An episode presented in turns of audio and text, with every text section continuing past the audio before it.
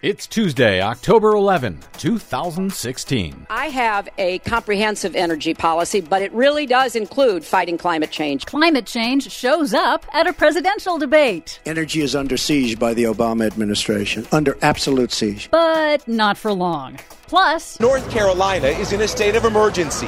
1,400 rescues in 24 hours. Some levees can't hold back all the water, and rivers are rising. global warming fueled Hurricane Matthew leaves death and destruction in its wake. All of those stories and more straight ahead. From BradBlog.com, I'm Brad Friedman. And I'm Desi Doyen. Stand by for six minutes of independent green news, politics, analysis, and snarky comment. We are, however, producing a lot of natural gas. Hey, keep it to yourself, lady.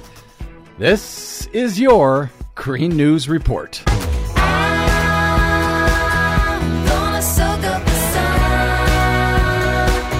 Okay, Desi Doyen, major hurricane sweeps through the Caribbean, kills hundreds down there, moves up through four or five states in the U.S., kills uh, more than 20 at this point, and yet, just a day or two later, we have a presidential debate, and once again, there are no questions about climate change. That's right. Hurricane Matthew and climate change were pretty much lost in this very bizarre election season. But just to update, Hurricane Matthew has killed at least 26 people as of airtime in the United States. More than 1,400 people in North Carolina alone had to be rescued after Matthew dumped 15 inches of rain in 24 hours in some areas, caused record flooding and record storm surge from North Florida to North Carolina. It was much worse in Haiti, over a thousand deaths so far, hmm. and possibly a new epidemic of cholera. Now, the exact influence of climate change on Hurricane Matthew's intensity will take time to determine, but climate scientists and meteorologists are already saying that Matthew was turbocharged by record atmospheric moisture, 10 to 15 percent above normal, and record warm ocean temperatures, plus storm surge that was boosted by rising sea levels, all fingerprints of climate change. Other than that, nothing to talk about at a presidential debate. Yeah, not a single question was asked by either of the debate moderators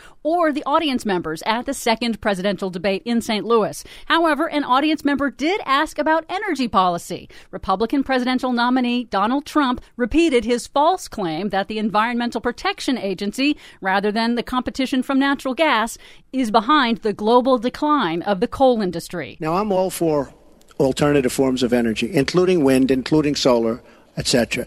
But we need much more than wind and solar. There is a thing called clean coal.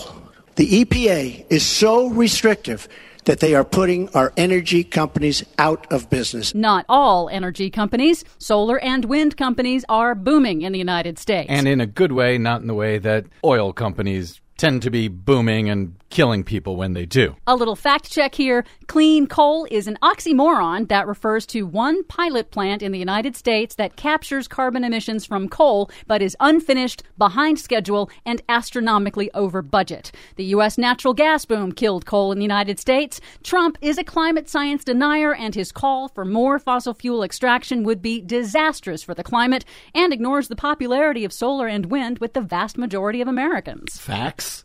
Check. For her part, Democratic presidential candidate, former Secretary of State Hillary Clinton was forced once again to be the only one to bring up climate change on her own. She praised the U.S. oil and gas boom, however, and doubled down on the Obama administration's policy of calling natural gas a bridge fuel. We are, however, producing a lot of natural gas, which serves as a bridge to more uh, renewable fuels. So I have a comprehensive energy policy, but it really does include fighting climate change because I think that is a serious problem.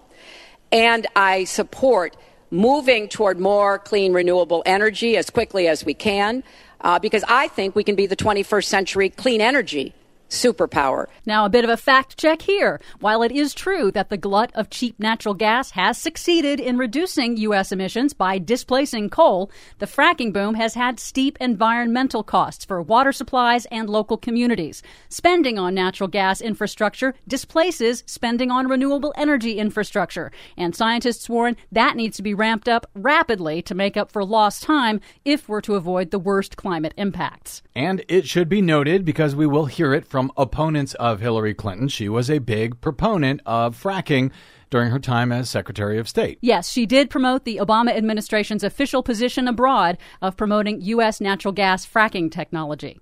Clinton also made sure that viewers heard that she, unlike Trump or the Republican Party, has a detailed plan to help coal country transition away from the coal industry and its decades of environmental destruction. Probably the first time most Americans heard of it.